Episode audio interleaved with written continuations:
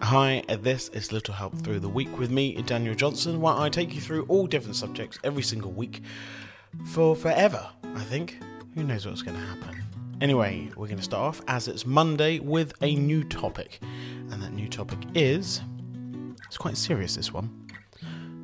You can't get away with anything. Honestly, you can't.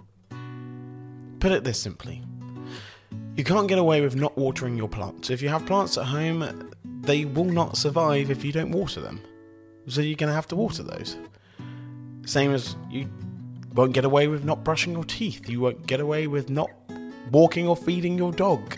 you're not going to get away with not doing your housework, your homework, whatever it is. You've got to put in that effort. And it's going to be ongoing.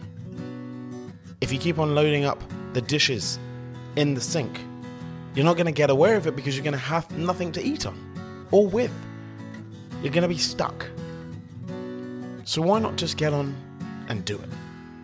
We spoke about excuses and effort and things like that before. This is now just another extension of that. So, what are you trying to get away with that you are not right now? And it's freaking you out and you're thinking, oh, I need to do that, I need to do that. You're not going to get away with it, so just get on with it. Get it done. Back into the notes. Write down two of those things that you're trying to get away with that in the end are going to catch up with you.